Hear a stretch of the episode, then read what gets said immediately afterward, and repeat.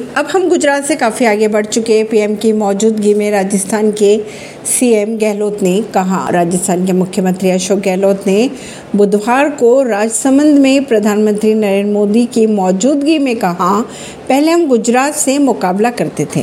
तो लगता था कि हम राजस्थान बहुत पीछे है, लेकिन अब हम काफ़ी आगे बढ़ चुके हैं।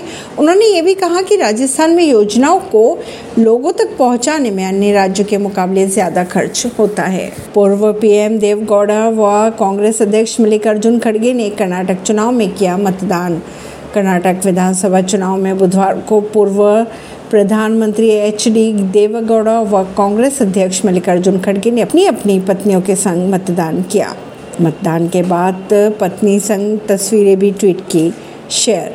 सपा विधायक ने यूपी के थाने में पुलिसकर्मी के सामने बीजेपी नेता के पति को पीटा। प्रधानमंत्री नरेंद्र मोदी ने राजस्थान के श्रीनाथ जी मंदिर में किए दर्शन पूजा अर्चना भी की। इसी खबरों को जानने के लिए जुड़े रहिए जनता सरिश्ता पॉडकास्ट से। परवीन नई दिल्ली से।